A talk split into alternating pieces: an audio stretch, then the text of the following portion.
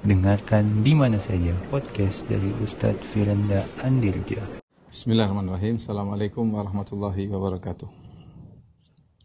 Alhamdulillahi ala ihsani wa syukru lahu ala taufiqihi wa amtinani wa asyhadu an la ilaha illallah wahdahu la syarika lahu ta'ziman li sya'nihi wa asyhadu anna Muhammadan abduhu wa rasuluhu adda ila ridwani Allahumma salli alaihi wa ala alihi wa ashabihi wa ikhwani.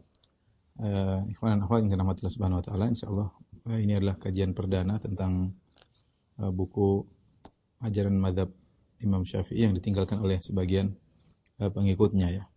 Tentunya saya menulis buku ini asalnya karena saya melihat sebagian sunnah-sunnah ditinggalkan oleh sebagian kaum muslimin yang padahal sunnah-sunnah tersebut dijelaskan dalam ajaran madhab al-Imam Syafi'i dalam buku-buku mereka ya. Kemudian juga yang menyedihkan terkadang sebagian sunnah-sunnah tersebut dijadikan bahan olok-olokan oleh uh, sebagian orang-orang yang mengaku bermadhab al-Imam Syafi'i. Oleh karena kita perlu mengenal tentang bagaimana madhab Imam Syafi'i dalam beberapa permasalahan kita bandingkan dengan praktek sebagian saudara-saudara kita yang ada di tanah air. Kita berharap dengan menjelaskan hal ini uh, mereka bisa kembali kepada ajaran madhab al-Imam Syafi'i yang sesungguhnya yang termaktub dalam literatur uh, kitab-kitab Syafi'iyah. Uh, sebelum kita uh, membahas tentang poin-poin tersebut ya, saya sebutkan ada, ada sekitar uh, 22 permasalahan ya. Yang pertama tentang masalah jenggot, yang kedua permasalahan cadar, yang ketiga tentang haramnya haramnya musik, yang keempat tentang haramnya rokok, kelima tentang tercelanya fanatik madhab. Yang keenam tentang larangan mengagungkan kuburan. Yang ketujuh tentang bid'ahnya ritual tahlilan. Yang kedelapan tentang Allah di atas langit. Eh, yang kesembilan mengenai permasalahan mengirim pahala bacaan Al-Quran. Yang kesepuluh tercelanya akidah syiah. Yang kesebelas haramnya ilmu filsafat tentang ketuhanan. Yang kedua belas menundukkan akal di bawah wahyu. Yang ketiga belas Al-Quran adalah kalamullah. Yang keempat belas haramnya ngalap berkah yang tidak syar'i. Lima belas haramnya membeli selamat hari raya kepada non muslim. Yang ke-16 celaan terhadap sufi ekstrim, 17 pengingkaran terhadap wali gadungan, 18 fenomena wali majdhub, 19 permasalahan Nur Muhammad, ke-20 tidak menjadikan mimpi sebagai dalil, 21 fenomena salat kilat tarawih, ke-22 permasalahan status orang tua Nabi. Ini 22 permasalahan yang uh, saya bahas dalam buku ini. Ya, semoga menjadi menambah wawasan bagi uh, ikhwan-ikhwan dan akhwat sekalian. Sebelum kita masuk pada pembahasan pertama tentang masalah sunnahnya jenggot ya, kita membahas tentang biografi Al-Imam Syafi'i rahimahullah taala. Kita tahu bahwa Imam Syafi'i rahimahullah taala uh, beliau adalah salah satu dari empat imam madhab yang tersohor ya. Yang pertama yang Al-Imam Abu Hanifah rahimahullah taala adalah imam madhab dari empat madhab yang paling tua kemudian Al-Imam Malik rahimahullah taala, baru kemudian yaitu Al-Imam Malik bin Anas, kemudian Al-Imam Syafi'i, baru kemudian Imam Ahmad bin Hambal rahimahumullahu jami'an. Uh, sebenarnya para ulama yang uh, selevel dengan mereka banyak ya. Bahkan dahulu pendapat-pendapat selain empat, empat imam ini eh, pendapat-pendapat yang lain juga diperhatikan, diperhitungkan. Seperti Sufyan Sufyan Ats-Tsauri, Sufyan Ibnu Uyainah, uh, kemudian misalnya uh, Abu Thawr ya, kemudian misalnya Ishaq bin Rohawai ya. Uh, yaitu uh, sebagian ulama-ulama yang yang uh, pendapat mereka selevel dengan empat imam mazhab ini. Akan tapi yang masyhur dari para ulama yang ilmunya sampai berlanjut sampai sekarang adalah empat imam mazhab ini. Ya, Allah memberikan anugerah kepada mereka memiliki murid-murid yang meneruskan ajaran uh, mereka. Sehingga akhirnya eh, ajaran-ajaran empat mazhab ini tersusun dengan rapi, teratur ya dari sisi usul fikihnya, dari sisi kuait fikihnya, dari sisi fikihnya ya uh, tersusun dengan rapi sehingga memudahkan orang-orang yang belajar fikih melalui empat mazhab ini ya. Oleh karena adapun imam-imam yang lain maka tidak tidak ada murid-murid mereka yang berkhidmat yang uh, memberi pelayanan kepada ilmu guru mereka sehingga akhirnya tidak ada kitab-kitab yang diteruskan yang menjelaskan tentang ilmu-ilmu mereka. Meskipun perkataan mereka masih dinukilkan ya. Contoh seperti dalam uh, Jami' At-Tirmidzi ya.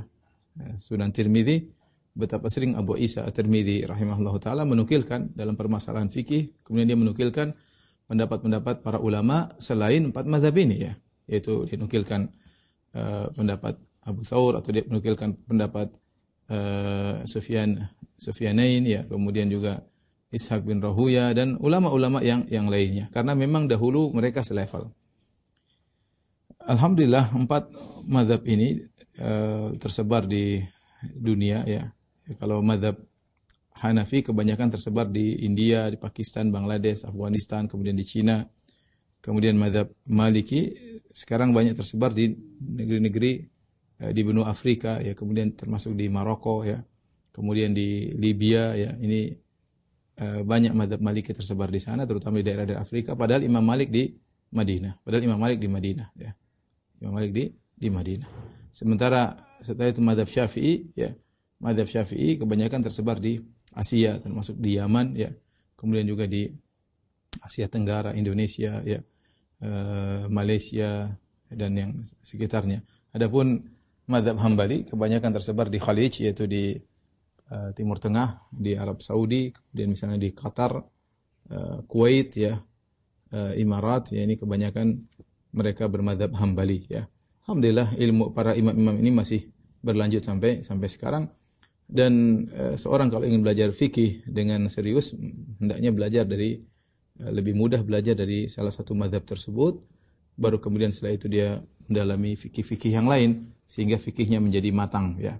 Tidak terpaku pada satu mazhab tapi untuk belajar memang paling bagus belajar satu mazhab terlebih dahulu sehingga pikiran tidak uh, cercerai berai terfokus pada satu mazhab ini kalau ingin benar-benar menjadi uh, orang alim dalam suatu uh, dalam ilmu fikih ya. Baru kemudian setelah itu mengembangkan ilmunya dengan mazhab-mazhab yang lain sehingga tidak terjerumus dalam fanatik mazhab Ikhwan dan akhwat yang dirahmati Allah Subhanahu wa taala Uh, adapun Imam Syafi'i namanya Muhammad bin Idris ya, bin Al-Abbas bin Uthman bin Syafi'i bin Sa'ib bin Ubay bin Abi Abdul Yazid bin Hashim bin Al-Muttalib bin Abdi Manaf ya. Jadi uh, Imam Syafi'i Quraisy ya, Quraisy. Dia nasabnya ketemu dengan Nabi SAW di Abdu Manaf. Abdu Manaf. Nabi SAW namanya Muhammad bin Abdullah bin Abdul Muttalib bin Hashim bin Abdi Manaf bin Hashim bin Abdi Manaf. Nah, Hashim kakek Nabi ini punya saudara namanya Al-Muttalib. Al-Muttalib keduanya Hashim dan Al-Muttalib bermuara kepada ayah mereka itu Abdul Manaf ya. Bin Abdul Manaf bin Qusay bin Kilab dan seterusnya sampai kepada bin Ismail bin Ibrahim ya. Intinya Imam Syafi'i adalah satu-satunya dari empat imam madhab yang Quraisy ya. Dan eh, karena dia adalah Quraisy nenek moyang beliau adalah di di Mekah ya. Akan tapi ayah beliau yaitu Idris ya merantau ke Palestina ya. Sehingga ketika dia merantau ayah merantau di Palestina, lahirlah Imam Syafi'i di Palestina itu di Gaza. Jalur jalur Gaza kalau kita bilang itu Gaza, Gaza kalau bahasa Arab. Uh, ada yang mengatakan beliau lahir di Askolan, tapi ada yang mengatakan lahir di Gaza pada tahun 150 Hijriah. Pada tahun 150 Hijriah. Tahun itulah wafat Al-Imam Abu Hanifah. Al-Imam Abu Hanifah wafat di tahun 150 Hijriah. Ya. Kemudian eh, di masa beliau masih kecil, ayah beliau sudah eh, meninggal dunia. ya Yaitu ketika Al-Imam Syafi'i masih berumur eh, dua tahun. Dan ini berarti Imam Syafi'i adalah seorang anak yang yatim maka ketika ayahnya meninggal, akhirnya ibunya membawa dia pulang ke kampung halamannya di kota Mekah ya, tempat orang-orang Quraisy di sana. Di sanalah Imam Syafi'i kemudian belajar di kota Mekah ya, sehingga begitu cerdasnya beliau sampai ketika berusia tujuh tahun beliau sudah menghafal Al-Qur'an. Tujuh tahun sudah menghafal Al-Qur'an kecerdasan yang luar yang luar biasa ya. E, dan ini menunjukkan bagaimana peran seorang ibu dalam mendidik anak-anak ya. ya Imam Syafi'i ayahnya tidak ada, tapi ibunya yang mendidik sehingga umur tujuh tahun beliau sudah menghafal Al-Quran. Kemudian beliau menghafal kitab Al-Muwatta, ribuan hadis karya Al-Imam Malik. Ketika beliau berusia 10 tahun beliau sudah menghafal uh, Muwatta dan ini juga menunjukkan tentang cerdasnya Al-Imam Syafi'i rahimahullah taala. Di antara hal yang menakjubkan dari Imam Syafi'i adalah beliau ketika berusia 15 tahun beliau sudah diizinkan untuk berfatwa ya dia uh, beliau sudah diizinkan untuk ber, uh, berfatwa di antaranya diizinkan oleh Muslim bin Khalid Az-Zanji yang beri ijazah kepada Imam Syafi'i untuk boleh berfatwa padahal umurnya masih 15 tahun. Ketika dia diizinkan untuk bertakwa, berfatwa, berarti dia menguasai ilmu bidang bidang ilmu agama secara total ya. ya. Ilmu semua ilmu agama dia dia kuasai ya sehingga dia dibolehkan untuk berfatwa. Namanya orang berfatwa ditanya apa saja eh, apa namanya bisa menjawab dengan eh, ilmu yang dia dia miliki. Dan ini menakjubkan Imam Syafi'i masih 15 tahun. Masih 15 uh, eh, tahun ya. Kita tahu kita umur 15 tahun kita masih apa ya. Sampai sekarang saja kita tidak bisa dikatakan uh, ahli fatwa secara mutlak ya. Kebanyakan dari kita hanya uh, menguasai bidang agama, bidang ilmu tertentu, disiplin ilmu tertentu tidak menguasai secara secara keseluruhan. Adapun Imam Syafi'i rahimahullah taala menguasai seluruh cabang-cabang ilmu sehingga ketika usia 15 tahun sudah diizinkan untuk berfatwa. Ini perkara yang sangat menakjubkan. Kemudian pada tahun 195 Hijriah uh,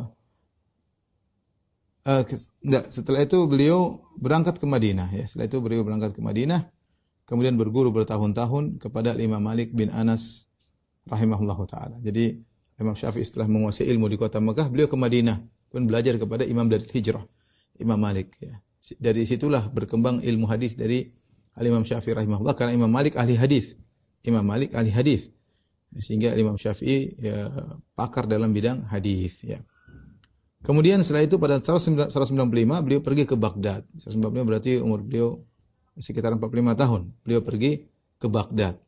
Di daerah Baghdad, di sana banyak uh, murid-murid Al-Imam Abu Hanifah rahimahullahu taala. Tentu beliau tidak bertemu Imam Abu Hanifah karena Abu Hanifah sudah meninggal ketika beliau lahir. Beliau bertemu dengan banyak ahlu ra'yi yaitu yang yang bermadhab dengan madhab Al-Imam Abu Hanifah. Kemudian beliau uh, belajar di sana di antara guru beliau adalah Muhammad bin Hasan Asy-Syaibani. Muhammad bin Hasan Asy-Syaibani adalah muridnya Abu Hanifah, murid dekat Imam Abu uh, Hanifah itu Abu Yusuf sama Muhammad bin Hasan Asy-Syaibani inilah dua murid dekat Al-Imam Abu Hanifah dan Imam Syafi'i belajar dari Muhammad bin Hasan Asy-Syaibani ya uh, rahimahullahu taala. Uh, kemudian beliau menetap di Baghdad, kemudian juga beliau menulis buku di Baghdad ya. Uh, pada tahun 198 beliau uh, beliau pergi ke Mekah, kemudian setelah itu beliau balik lagi ke Baghdad ya. Sampai akhirnya beliau meninggalkan Baghdad kemudian pergi ke Mesir ya. Dan menetap di Mesir dakwah di sana sampai akhirnya beliau terkena penyakit bawasir dan meninggal pada tahun 204 Hijriah. 204 Hijriah. Inilah uh, perjalanan Al Imam Syafi'i rahimahullahu taala ketika di Baghdad beliau menulis uh, punya akwal pendapat-pendapat ya ketika di Mesir uh, beliau juga punya pendapat-pendapat yang berubah sehingga ada istilah al-qaulul qadim dan al-qaulul jadid. Al-qaulul qadim itu adalah fatwa-fatwa beliau tatkala beliau masih di Baghdad. Adapun al-qaulul jadid pendapat yang baru tatkala beliau di Mesir. Tatkala beliau di Mesir beliau merubah pendapat beliau pendapat-pendapat lama beliau rubah menjadi pendapat-pendapat baru di Mesir. Di antara kesimpulan Imam Syafi'i rahimahullah taala ya. Imam Syafi'i adalah uh, imam dalam bahasa, ya, pakar bahasa. Hal ini disebutkan karena beliau tinggal bersama kabilah Hudal dan banyak beliau menghafal kasidah-kasidah atau bait-bait syair. Dan itu mempengaruhi kekuatan bahasa beliau ya. Oleh karenanya Ibnu Hisham rahimahullah taala pernah berkata, "Asy-Syafi'i hujjatun fil lughah." Imam Syafi'i itu hujjah dalam bahasa. Maksudnya apa yang dimaksud dia hujjah dalam bahasa? Maksudnya perkataan Imam Syafi'i bisa dijadikan dalil dalam permasalahan bahasa. Kenapa? Karena beliau tinggal di perkampungan yang di mana bahasa Arab masih murni, belum kecampur dengan bahasa-bahasa luar. Sehingga Imam Syafi'i pakar dalam bahasa-bahasa tersebut. Sehingga kalau dia berbicara dan dia menyampaikan uh, sesuatu dengan bahasa Arab, perkataan beliau bisa dijadikan hujah uh, dalam bahasa Arab. Kenapa? Karena beliau imam fil lughah, ya, imam fil lughah, imam dalam bahasa Arab. Uh, sebagian ulama mengkritik Imam Syafi'i uh, berkaitan dengan pendalilan uh, mereka Imam Syafi'i berpendapat kalau kita berwudu kita boleh mengusap sebagian kepala ya. Tidak usah seluruhnya ya karena Allah berfirman wamsahu biruusikum ya dan usaplah kepala kalian. Kata Imam Syafi'i tidak harus seluruhnya, sebagian sudah sudah cukup. Nah, sebagian ulama ada yang mengkritik, mengkritik Imam Syafi'i. Mereka mengatakan firman Allah wamsahu biruusikum dan usaplah kepala kalian, ada kalimat kata ba di situ bi dengan kepala kalian. Mereka mengatakan Imam Syafi'i berpendapat bi di situ artinya sebagian, menunjukkan tab'id. Ba li tab'id, menunjukkan sebagian. Sehingga seakan-akan Imam Syafi'i menafsirkan dan uh, usapkanlah sebagian kepala kalian. Sementara banyak ulama mengatakan ba lil ilsaq yaitu untuk menempel maksudnya mengusapkan seluruh kepala bukan sebagian kepala. Sehingga mereka mengatakan Imam Syafi'i salah dalam hal ini meskipun dia pakar dalam bahasa tetapi mengartikan ba dengan makna sebagian ini tidak ada dalam ini tidak ada dalam bahasa Arab. Namun kritikan ini dikritiki oleh para ulama yang lain yang membela Imam Syafi'i dengan beberapa jawaban di antaranya bahwasanya ba maknanya tab'id untuk sebagian menunjukkan parsial ini juga disebutkan oleh para ulama lughah sebelum Imam Syafi'i yaitu Al-Asma'i dan juga para ulama Kufiyin.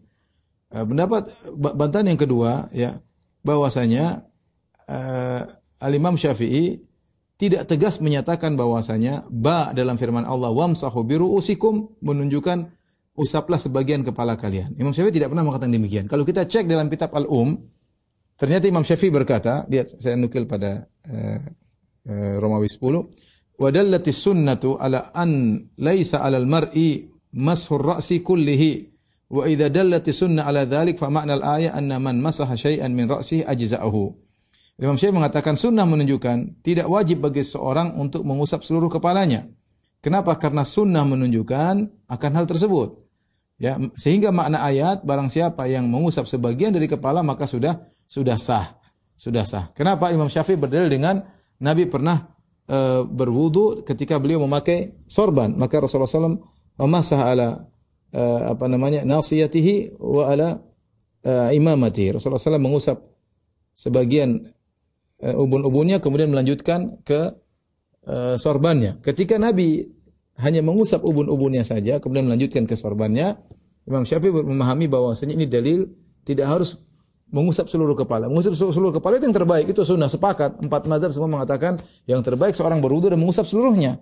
Tetapi para ulama juga membahas kadar minimal. Mereka membahas kadar minimal penting untuk ilmu. Bagaimana kalau orang cuma mengusap seperempat? Bagaimana kalau orang cuma mengusap dua per tiga? Bagaimana kalau orang mengusap mayoritas tidak semuanya? Bagaimana kalau cuma tiga helai rambut? Sah atau tidak? Al-Imam Syafi'i berpendapat sebagian saja sudah sah sebagian saja sudah sah. Dia bukan berdalil dengan bahasa bahwasanya ba menunjukkan tab'id, tetapi dia berdalil dengan sunnah Nabi Shallallahu Alaihi Wasallam yang dia pahami bahwasanya Nabi Shallallahu Alaihi Wasallam mengusap uh, ala ala nasiyati wa alal imamah, mengusap hanya sebagian ubun-ubun, kemudian baru ke imamah menunjukkan mengusap sebagian uh, juga boleh. Ini saya tidak sedang membahas mana pendapat yang lebih kuat ini masalah fikih, tapi saya ingin menjelaskan uh, tuduhan bahwa Imam Syafi'i mengatakan ba secara bahasa maknanya sebagian parsial itu tidak tepat karena Imam Syafi'i tidak pernah mengatakan uh, demikian ya. Uh, kemudian juga seperti Imam Syafi'i ketika menafsirkan dzalika adna alla ta'ulu yang demikian itu lebih dekat kepada tidak berbuat aniaya ya.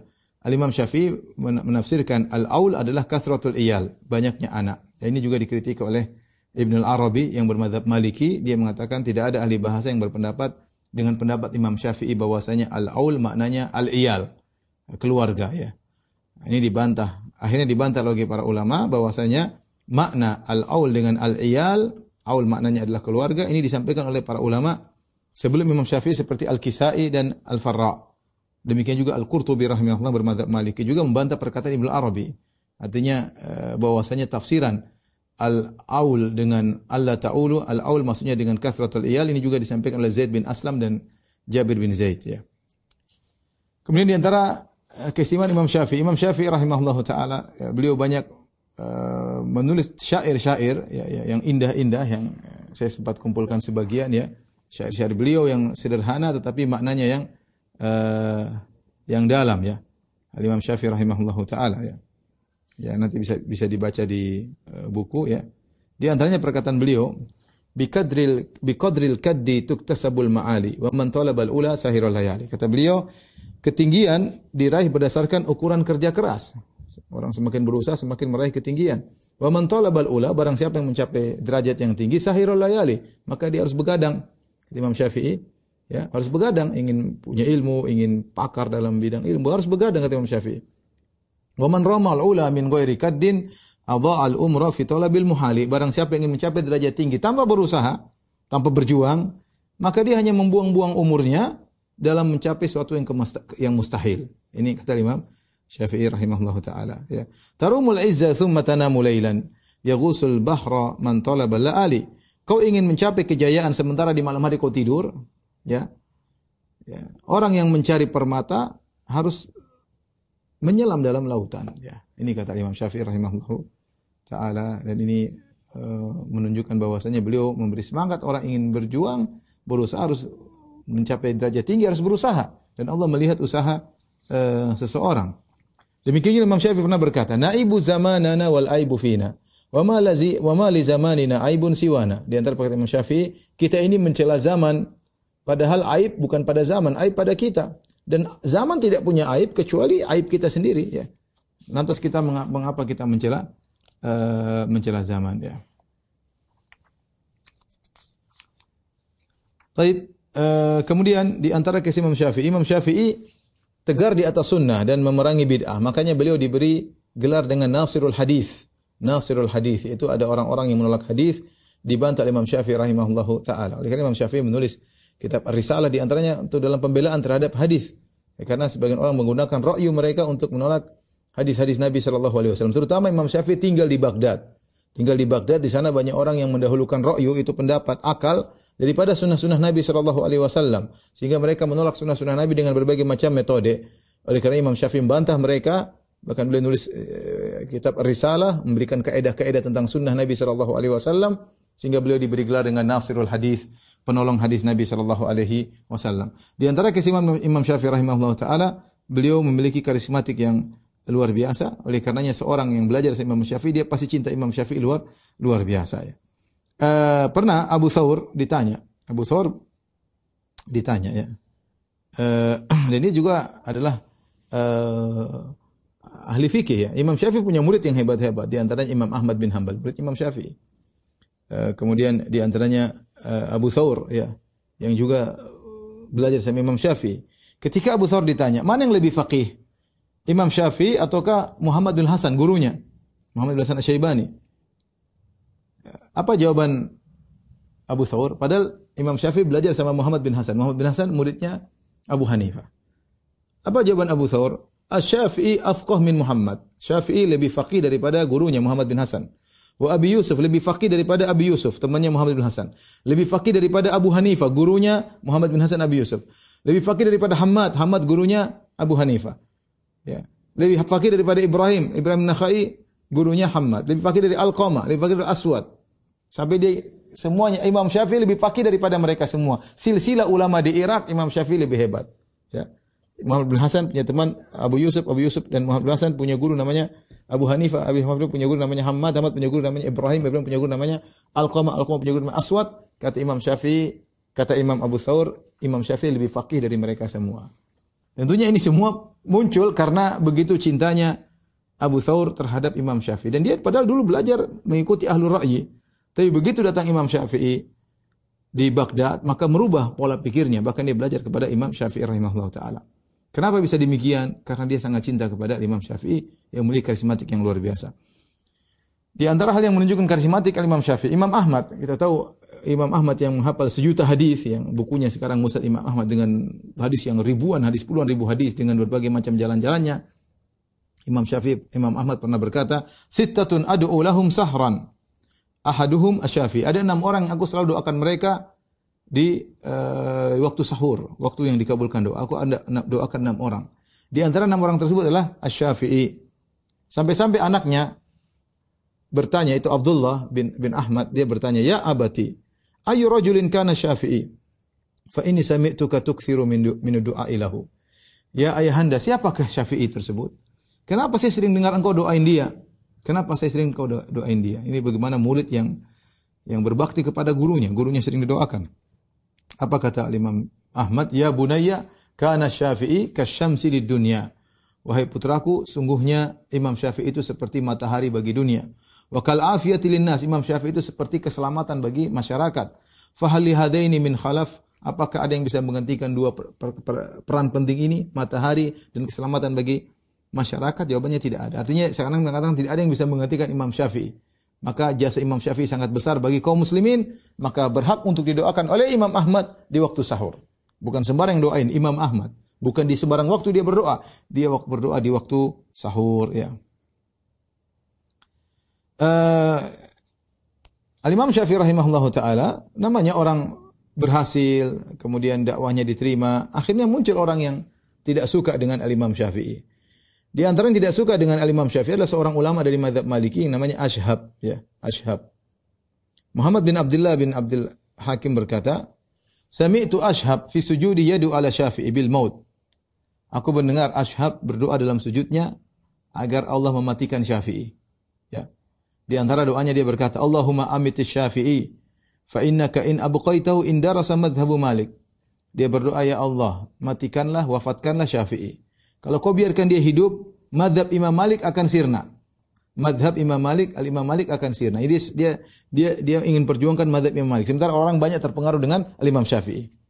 Padahal Imam Malik gurunya uh, gurunya Imam Syafi'i. Tapi terkadang murid hebat ya. Sehingga Ashab ini tidak khawatir kalau orang-orang mengikuti meninggalkan madhab Maliki kemudian mengikuti madhab Syafi'i. Ya. Imam Syafi'i disampaikan akan hal tersebut. Wahai Syafi'i, sungguhnya Ashab mendoakan keburukan bagimu. Maka Imam Syafi'i berkata, "Tamanna rijalun an amuta wa in amut, fatilka sabilun lastu fiha bi auhadi." Kata Imam Syafi'i, sebagian orang berangan-angan agar aku mati. Ya, kalau aku mati, maka itu jalan yang bukan aku sendiri yang mati. Artinya aku mati dan orang lain juga mati dan orang-orang akan mati. Mau apa? Mau cari apa? Mati ya mati, kata Imam Syafi'i demikian. Ya. Faqul lilladhi yabghi khilaf alladhi madha tazawwad li ukhra mithliha mithlaha faka'an qadi. Ya. Maka aku katakan kepada orang yang ingin perubahan ya, sudah terjadi apa yang terjadi terjadi. Dia ingin dia menyesal dia ingin terjadi perubahan, maka engkau pula harus bersiap-siap untuk menemui kematian ya sebagaimana aku bersiap-siap dan seakan-akan uh, kematian telah dekat ya.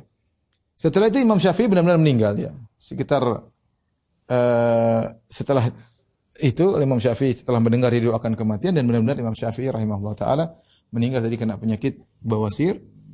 Dan setelah itu Ashhab pun meninggal dunia ya sekitar 18 hari atau sebulan setelah Imam Syafi'i meninggal Ashab yang mendoakan Imam Syafi'i juga meninggal dunia. Ya benar kata Imam Syafi'i, saya juga bersiap, engkau juga bersiap, kita sama-sama bersiap di hadapan Allah Subhanahu wa taala. Eh, terakhir yang saya sampaikan adalah tentang keistimewaan Imam Syafi'i adalah inovasi spektakuler. Imam Syafi'i rahimahullahu taala ya eh, di antara keistimewaannya beliau menggabungkan dua madrasah. Madrasah ahli ra'yi karena beliau belajar di Baghdad, beliau punya madrasah belajar dari Muhammad bin Hasan Asy-Syaibani yang di sana orang-orang cerdas ya uh, muridnya Abu Hanifah yang mereka ak akliatnya akalnya benar-benar tinggi, benar-benar menggunakan kias luar biasa. Sementara sebelumnya beliau belajar di Imam Malik yang pakar hadis, pakar hadis ya. Kenapa di, di, di Madinah banyak tersebar hadis? Karena para sahabat banyak tinggal di Madinah. Sehingga hadis-hadis Nabi tersebar di kota Madinah. Orang belajar di Madinah, mereka menguasai banyak hadis. Sementara Ibnu Mas'ud pergi ke ke Kufa atau ke Irak, kemudian tidak banyak tersebar hadis di sana. Ketika banyak permasalahan timbul di Irak, muncullah seorang namanya Abu Hanifah yang harus banyak menggunakan analogi dan kias karena uh, database hadisnya sedikit. Database hadisnya sedikit. Sehingga muncullah madrasah ahli ra'yi di di kota eh, Baghdad dan sekitarnya, ya di Irak. Sehingga nampak kecerdasan mereka karena uh, database hadis sedikit tapi permasalahan banyak harus dihadapi. Sehingga harus menggunakan memeras kepala, otak untuk bisa menimbulkan hukum-hukum yang tidak melanggar hadis-hadis Nabi SAW. Maka muncullah dua madrasah. Nah, Imam Syafi'i rahimahullah belajar dari ini dan ini. Sehingga dia menggabungkan dua madrasah, kemudian munculkan madrasah baru, yaitu madrasah al-Imam Syafi'i rahimahullah ta'ala. Kemudian di antara spektakuler beliau, beliau menulis buku usul fikih yang pertama. Ya, bahkan boleh dikatakan buku usul hadis juga yang pertama, yaitu kitab Ar-Risalah. Kitab Ar-Risalah di situ disebutkan kaidah-kaidah tentang usul fikih dalam kitab tersebut. Ini kitab usul fikih yang pertama. Yang terus rapi ya disusun oleh Imam Syafi'i rahimahullah taala. Kemudian beliau juga menulis kitab Al-Um. Kitab Al-Um tentang fikih. Kitab kitab Al-Um tentang uh, tentang fikih ya. Ter, tersusun berdasarkan bab-bab secara uh, beraturan ya. Sehingga Imam Syafi'i menyiapkan materi bagi murid-muridnya. Mau belajar usul fikih ada, prakteknya fikih ada. Dan ini yang membuat mazhab beliau sangat mudah tersebar dan sampai sekarang banyak ulama madhab Syafi'i yang kemudian berkhidmah kepada fikih Syafi'i ya dan buku termasuk buku madhab yang paling banyak di antaranya buku-buku madhab Syafi'i ya. Uh, yang meminta agar Imam Syafi'i menulis tentang Ar-Risalah ya adalah Abdurrahman bin Mahdi ya dia menulis minta kepada Imam Syafi'i untuk menulis sebuah buku yang mencakup makna-makna Al-Qur'an, ilmu-ilmu hadis tentang hujahnya ijma, tentang nasih dan mansuh ya dari Al-Qur'an maupun nasih mansuh dalam hadis. Maka Imam Syafi'i menulis kitab Ar-Risalah. Setelah Abdurrahman bin Mahdi tahu Imam Syafi'i menulis kitab Ar-Risalah, maka beliau berkata, "Ma usolli salatan illa wa ana ad'u li Syafi'i fiha." Aku tidaklah salat satu salat pun kecuali aku berdoa kepada buat Imam Syafi'i dalam salat tersebut, ya. Karenanya, Allah alam ya, ilmu-ilmu usul fikih sekarang yang berkembang luar biasa yang membuat orang pakar tentang fikih asal muasalnya kembali kepada kitab Ar-Risalah Imam Syafi'i rahimahullah taala. Dan kita tahu bagaimana jasa Imam Syafi'i dalam ilmu fikih Islam, dalam ilmu fikih Islam ya. Kemudian datang orang-orang liberal zaman sekarang seperti dalam buku mereka uh, fikih lintas agama, kemudian mencela Imam Syafi'i. Mereka mengatakan orang-orang terlalu mengumumkan Imam Syafi'i sehingga uh, terikat dengan kaidah-kaidah Imam Syafi'i. Subhanallah, mereka tidak tahu ya, Imam Syafi'i telah berkhidmah kepada umat dengan meletakkan kaidah-kaidah yang yang berkaitan dengan agama. Kemudian datang orang liberal ingin buang itu semua, membuat kaidah-kaidah baru dan mereka tidak pernah bikin kaidah. Oleh karenanya ya, orang liberal ini aneh, mereka uh, ingin lepas daripada fikih Islami, ya. Mereka bikin kaidah-kaidah baru yang relevan, bahkan mereka mengatakan kita harus berijtihad bikin hukum-hukum baru yang relevan dengan zaman kita Jangan ter, terpaku dengan tekstual Al-Quran, tekstual hadis yang itu hanya cocok 1400 tahun yang lalu. Apa itu kembali kepada manhaj salaf? Mereka ngejek. Apa itu kembali kepada zaman sahabat ingin kembali ke zaman batu? Mereka ngejek. Ya, mereka ngejek. Kita sekarang zaman berubah, harus mencari fikih yang relevan. Kita bilang sama mereka, wahai orang-orang liberal. Coba kalian bikin ilmu usul hadis, bikin aja versi kalian terserah. Coba bikin ilmu usul fikih, versi kalian terserah usul, usul, usul fikih modern, mau, mau dirubah-rubah terserah. Tapi coba bikin, jangan asal ngomong aja. Kalian mau tafsir, tafsir hermeneutika, bikin ilmu usul tafsir yang sesuai dengan kalian. Kalau kita ya, ulama Islam banyak. Ya, ulumul Quran banyak sekali buku-bukunya. Kalian yang mengkritiki kaidah-kaidah, kalian bikin sendiri coba. Dan mereka tidak akan pernah bikin kitab seperti itu karena mereka tidak punya kaidah. Kaidah mereka liberal. Tidak boleh tidak boleh baku, harus liberal, bebas, ya. Harus bebas. Ya kalau bebas bagaimana bikin kaidah? Kalau orang bicara tanpa kaidah, maka tidak akademisi. Orang kalau mau akademisi harus bicara dengan kaidah. Nah kalian orang-orang liberal tidak akan mau bikin kaidah karena agama kalian dibangun di atas liberal kebebasan. Taib, ini eh, seputar tentang Imam Syafi'i rahimahullah taala. Sekarang kita bahas tentang eh, disyariatkannya eh, jenggot ya. Ikhwan dan akhwat yang rahmati subhanahu wa taala. Sungguhnya eh, hadis-hadis tentang disyariatkannya jenggot ya disyariatkan jenggot ditunjukkan oleh banyak uh, uh, dalil ya. Al-Quran menunjukkan, kemudian hadis-hadis menunjukkan, kemudian ijma ulama ya, ijma ulama ya, ulama empat madhab ya, menunjukkan tentang disyariatkannya, disyariatkannya jenggot ya. Praktek para sahabat, tidak ada yang ragu bahwasanya jenggot disyariatkan ya, jenggot disyariatkan. Ya. Uh, adapun hadis-hadis Nabi sallallahu alaihi wasallam ya, banyak ya.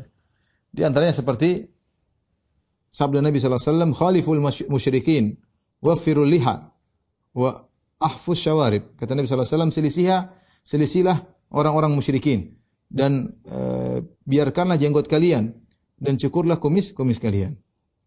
Kemudian juga dalam hadis yang lain kata Nabi sallallahu alaihi wasallam, "Inhaku syawarib wa aful liha." Cukur habislah atau potong tipislah kumis kalian dan panjangkanlah jenggot.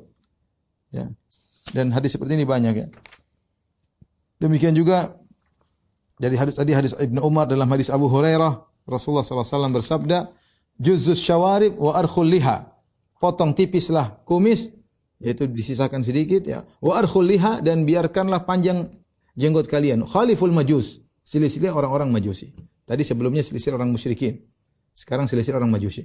Majusi. Kemudian juga dari hadis Abu Umamah radhiyallahu anhu Fakulna ya Rasulullah inna ahlal kitabi yaqussuna athaninahum wa yuwaffiruna sibalahum. Qala faqala Nabi sallallahu alaihi wasallam qussu sibalakum wa firu athaninakum wa khalifu ahlal kitab. Sahabat berkata, "Ya Rasulullah, sungguhnya ahlul kitab, mereka uh, memotong pendek jenggot mereka uh, dan mereka memanjangkan uh, kumis mereka. Maka Nabi berkata, kebalikan, ya cukur kumis kalian dan panjangkanlah jenggot kalian. Khalafu ahlul kitab. Di sini Rasul juga menyelisih Yahudi Nasrani. Rupanya di zaman Nabi ada Yahudi yang mereka mencukur jenggot tapi tidak sampai gundul, tapi mereka memendekkan jenggot mereka, maka Nabi bilang selisihi. Jangan pendekkan jenggot kalian, tapi panjangkanlah jenggot jenggot kalian. Uh, dan ini semua hadis-hadis menunjukkan perintah untuk memanjangkan jenggot dan asal perintah hukumnya wajib. Kalau tidak wajib maka hukumnya adalah sunnah. Ya. Kalau tidak wajib maka hukumnya sunnah. Maka hukum memelihara jenggot tidak keluar dari wajib atau sunnah. Tidak keluar dari wajib atau atau sunnah. Uh, tetapi ada nukilan ijma para ulama bahwasanya kalau jenggot dicukur habis hukumnya haram. Ya. Jadi uh, keadaan jenggot ada ada tiga. Jenggot yang lebih panjang daripada uh, al-qabd. Al-qabd itu gini. Jadi seorang sebagian orang jenggotnya lebih panjang daripada. Apakah jenggot yang lebih panjang daripada genggaman tangan ini disunahkan dipotong atau tidak? Atau harus wajib dibiarkan saja? Ya. Kemudian kondisi jenggot yang dibawa al-qabd. Orang punya jenggot dia potong sampai misalnya sampai segini. Dan kondisi ketiga jenggot dicukur, cukur habis. Jenggot dicukur habis ya. ya saya mau kasih gambaran ya.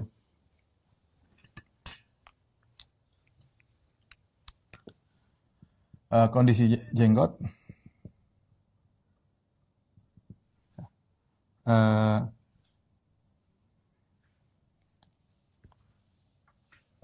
yang pertama panjang hingga di bawah genggaman.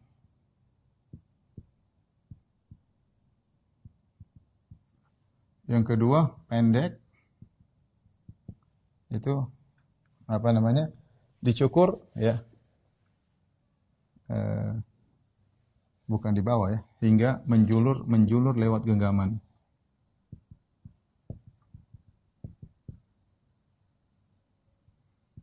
Adapun ini pendek eh, tidak tidak tapi tidak gundul.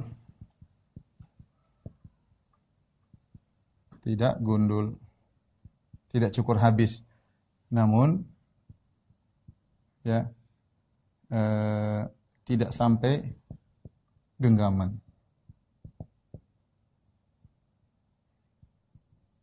Yang ketiga eh, cukur gundul. Maka adapun masalah panjang hingga menjulur lewat genggaman, maka ini ada ada eh, apa namanya?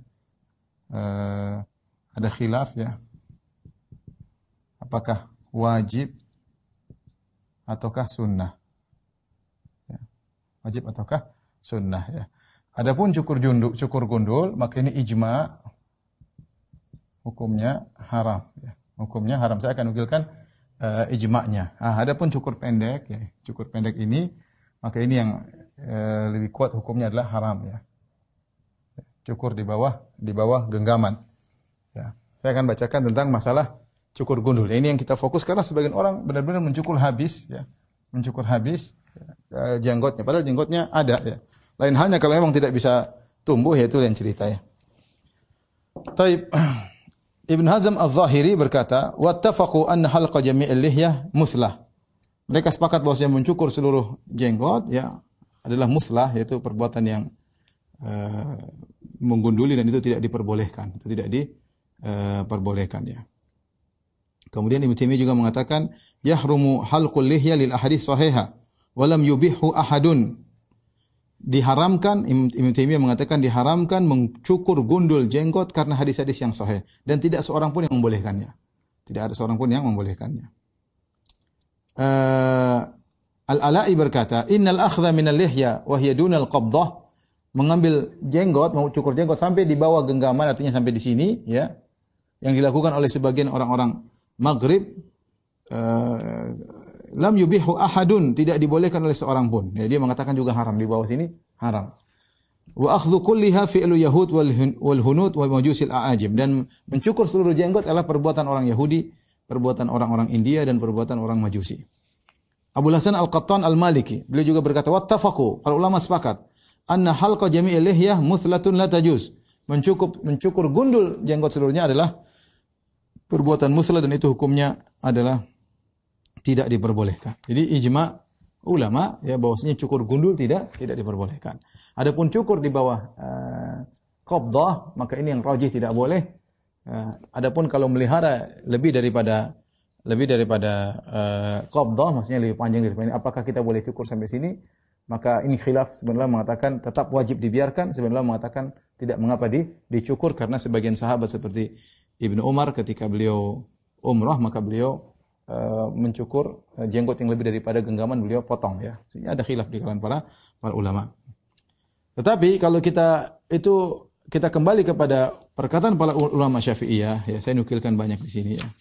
Nanti antum bisa baca sendiri bagaimana mereka sepakat bahwasanya uh, memanjangkan jenggot hukumnya sunnah, memanjangkan jenggot hukumnya sunnah. Ya. Bahkan sebagian ulama memahami Imam Syafi'i mengatakan haram uh, jenggot dicukur gundul ya. Sebagaimana dikatakan Imam Syafi'i dalam kitabnya Al-Um ya. Beliau berkata, "Wal hilak laisa bijana bijinayah, li'anna fihi nusukan fi ra'si wa laysa fihi kathiru alam, wa huwa wa in kana fil lihya la yajuz, falaysa fihi kathiru alam wala dhahabu sya'rin." Kata beliau, adapun cukur gundul, mencukur gundul rambut bukanlah suatu kejahatan. Karena ada ibadah di situ, misalnya ibadah nusuk yang mengundul kepala di kepala seperti kalau kita umrah atau haji. Walaysa fi kathiru alam dan cukur gundul tidak tidak begitu sakit ya. Memang pakai apa? pisau atau cukur ya tidak sakit, maka ini tidak tidak dikatakan perbuatan uh, kriminal atau perbuatan jahat tidak. Wahua mencukur gundul wa in kana fil ya la. Meskipun mencukur gundul jenggot tidak boleh, falaisa fihi kathiru alam. Ya, meskipun tidak boleh tetapi uh, tidaklah mendatangkan banyak rasa sakit ketika di, dikatakan proses uh, menggundung wala dhahabu syar dan rambut tersebut ya kalaupun dicukur dia akan kembali lagi ya. Ini berkata Imam Syafi'i dalam kitab Al-Um. Di sini beliau berkata uh, wa in kana fil lihya la yajuz meskipun gundul pada jenggot tidak diperbolehkan ya. Jadi seakan-akan suatu perkara yang ma'ruf cukur gundul jenggot itu tidak diperbolehkan. Dan ini yang dipahami uh, oleh sebagian ulama uh, Syafi'iyah ya. Seperti Ibnu Rif'ah. Ibnu Rif'ah mengatakan bahwasanya Asy-Syafi'i nassa fil ummi ala tahrim. Al-Imam Syafi'i menaskan dalam kitab Al-Um tentang haramnya mencungkur uh, gundul apa namanya uh, jenggot ya. Sebagian ulama berpendapat uh, tidak sampai tidak sampai haram tapi makruh ya. Sebagian ulama ya mengatakan makruh tidak sampai tidak sampai haram ya. Tetapi yang disebutkan oleh Ibnu Rif'ah bahwasanya Imam Syafi'i mengatakan hukumnya haram dan ini juga dipahami oleh uh, Zarkashi demikian juga Al-Halimi dalam kitabnya Syu'abul Iman kemudian juga dalam oleh Al-Qaffal Asy-Syasi dalam kitabnya Mahasini Syariah dan juga oleh Azru'i mereka mengatakan bahwasanya e, mencukur gundul e, jenggot hukumnya haram dan saya tadi sebutkan tentang ijma para ulama yang nukil oleh berbagai macam madhab ya. Saya nukilkan juga perkataan uh, Abu Umar Al-Ba'alwi, kemudian Al-Halimi, Abu Hasan Al-Mawardi, beliau berkata, "Naftul lihya minas safa alladhi turaddu bi syahada." Mencabuti jenggot ya, termasuk kebodohan yang orang melakukannya maka syahadahnya persaksiannya tertolak ya tertolak. Uh, kemudian Al-Halimi yang wafat 403 Hijriah beliau berkata wa amma halqul lihya fa innahu hajinatun wa syuhratun wa tashabbuhun bin nisa. Adapun mencukur gundul jenggot maka itu adalah uh, perkara yang tidak pada tempatnya, tidak pantas dan juga menimbulkan kemasyhuran uh, dan juga meniru-niru wanita ya. Ini Al-Halimi. Abu Abu Hasan Al-Mawardi tadi dalam kitabnya Al-Hawi Al-Kabir wafat 450 Hijriah beliau berkata orang yang mencabuti jenggot adalah kebodohan dan ditolak syahadatnya.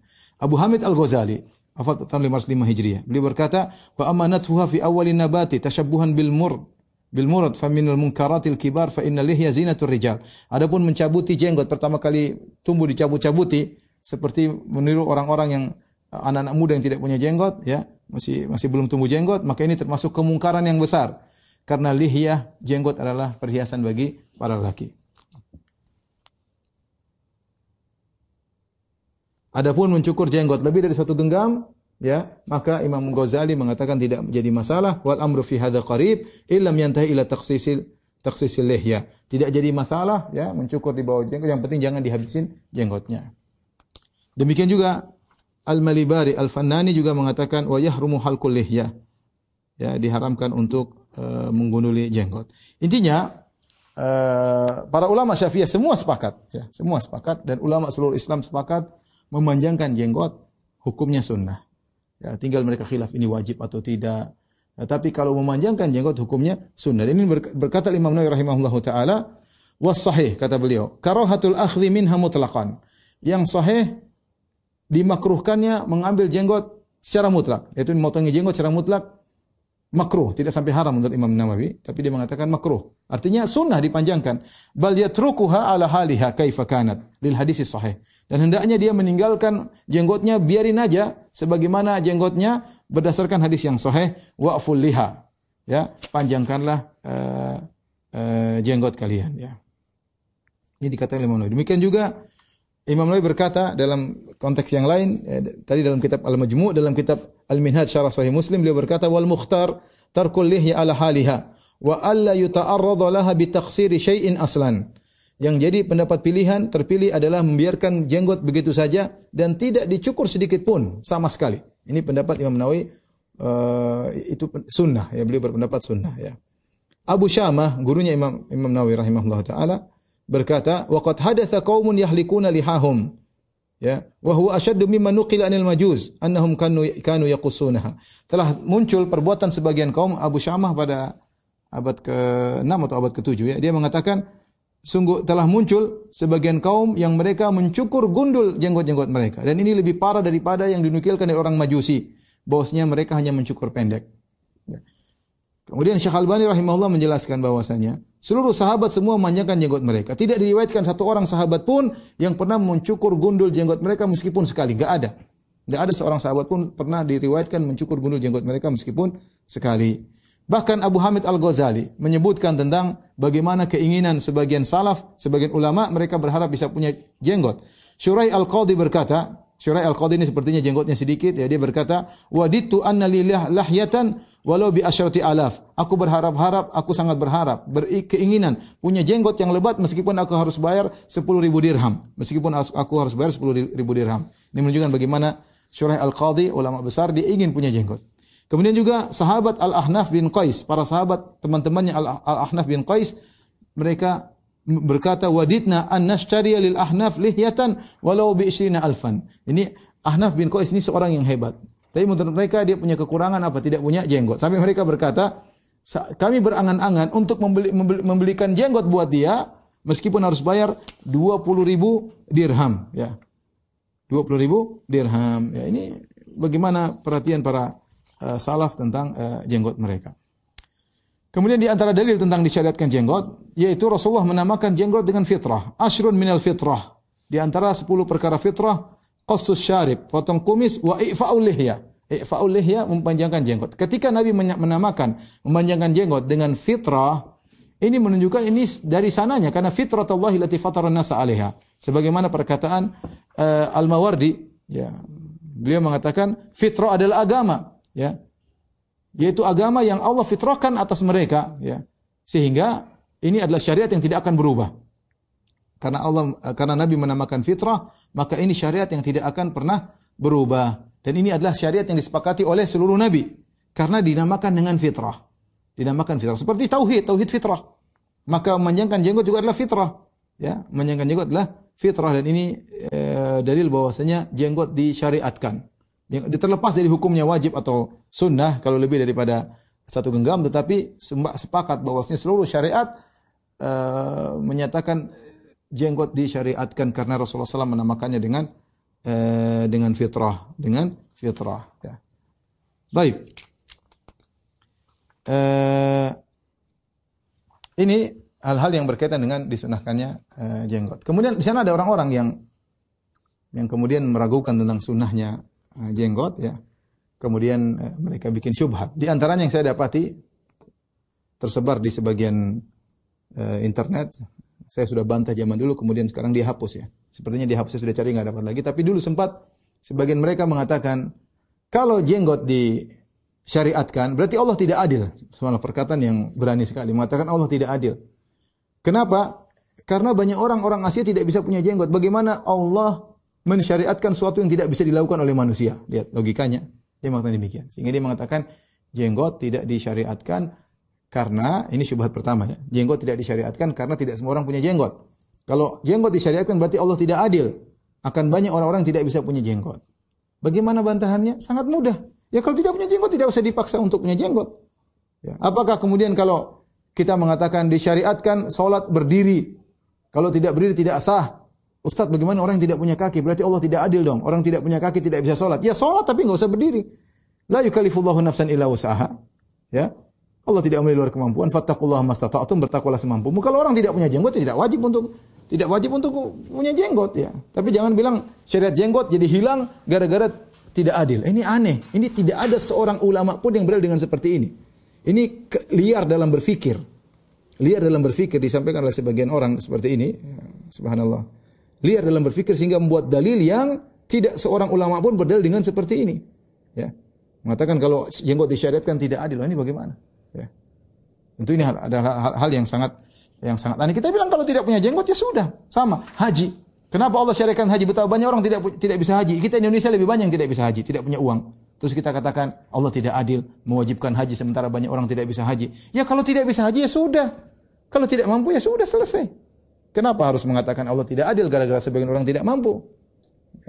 Sebagian orang tidak bisa punya jenggot jangan dibilang Allah tidak syariat tidak adil ya sudah kalau tidak mampu ya sudah ya sudah ya ya sudah.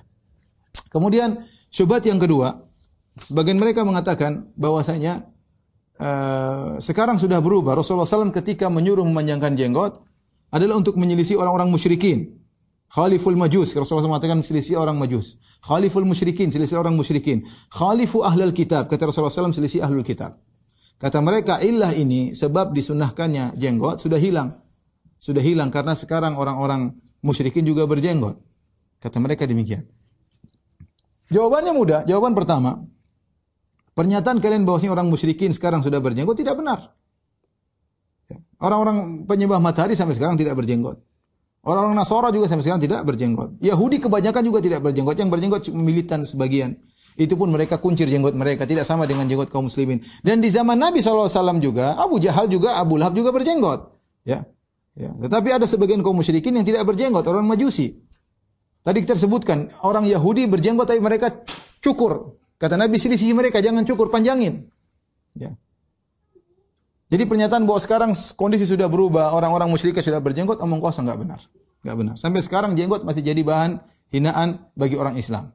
Ya, bagi orang orang Islam, ya. Maka kita katakan kenyataan tidak menyatakan demikian. Ternyata masih banyak jenggot masih menjadi ciri khusus orang orang Islam, masih jadi, masih jadi ciri khusus orang Islam. Bahkan Yahudi yang berjenggot pun jenggotnya di di di di, di, dikuncir atau di, pelintir ya. Kemudian bantahan uh, kedua ya bahwasanya sebab disyariatkannya jenggot ada beberapa, bukan cuma satu sebab. Sebab pertama untuk menyelisih orang musyrikin, yang kedua jenggot itu adalah fitrah. Kata Rasulullah SAW, asyrul minal fitrah, sepuluh fitrah di antaranya tadi fa'ul lihah, mempanjangkan jenggot, memanjangkan jenggot. Ini fitrah dan fitrah ini dikatakan fitrah tidak akan pernah berubah. Tidak akan pernah berubah dan dia berlaku pada seluruh syariat.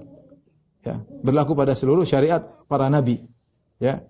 Makanya Nabi Harun berjenggot sebenarnya dalam Al-Qur'an. Ya bena umma la ta'khudh bi lihyati wala bi. Ketika Nabi Musa marah, kemudian Nabi Musa pegang jenggot Nabi Harun, dia tarik, ya jurruhu ilaih. Dia tarik kepalanya, kepala kakaknya Nabi Harun. Nabi Harun mengatakan, Ya bena umma la ta'khudh bi lihyati. Jangan kau pegang jenggotku, jangan kau pegang kepalaku, wala bi ra'si. Itu Nabi Harun, Nabi, Musa pegang jenggot dan kepala Nabi Harun ditarik. Jadi Nabi Harun berjenggot. Fitrah. Fitrah. Jadi fitrah, meskipun kita katakan seluruh manusia, orang musyrikin semua sekarang berjenggot ikut sunnah, ya sudah Alhamdulillah. Apa kemudian kalau mereka semua sudah pakai jenggot kita, buang jenggot kita? Enggak, ini fitrah. Ya Nabi yang bilang fitrah. Mau diapain lagi? Fitrah. Ya. Kecuali hadis Nabi mau kita buang, mau kita uh, rubah baru hukum dari fitrah tidak menjadi fitrah. Selama dikatakan fitrah tidak akan pernah berubah hukumnya, ya tidak akan berubah hukumnya. Jadi saya ulangi, sebab disyariatkan jenggot ada beberapa sebab di antaranya dalam rangka menyelisihi dan itu masih berlaku sampai sekarang. Yang kedua karena fitrah, karena fitrah. Kemudian syubhat ketiga yang sempat heboh beberapa waktu yang lalu ada seorang kiai mengatakan uh, siapa yang punya jenggot semakin panjang maka semakin goblok ya. Nah, dia berkata orang berjenggot itu mengurangi kecerdasan. Ya, orang yang berjenggot itu eh, kata beliau yang paling penting lagi, yang paling serius lagi, orang berjenggot itu mengurangi kecerdasan.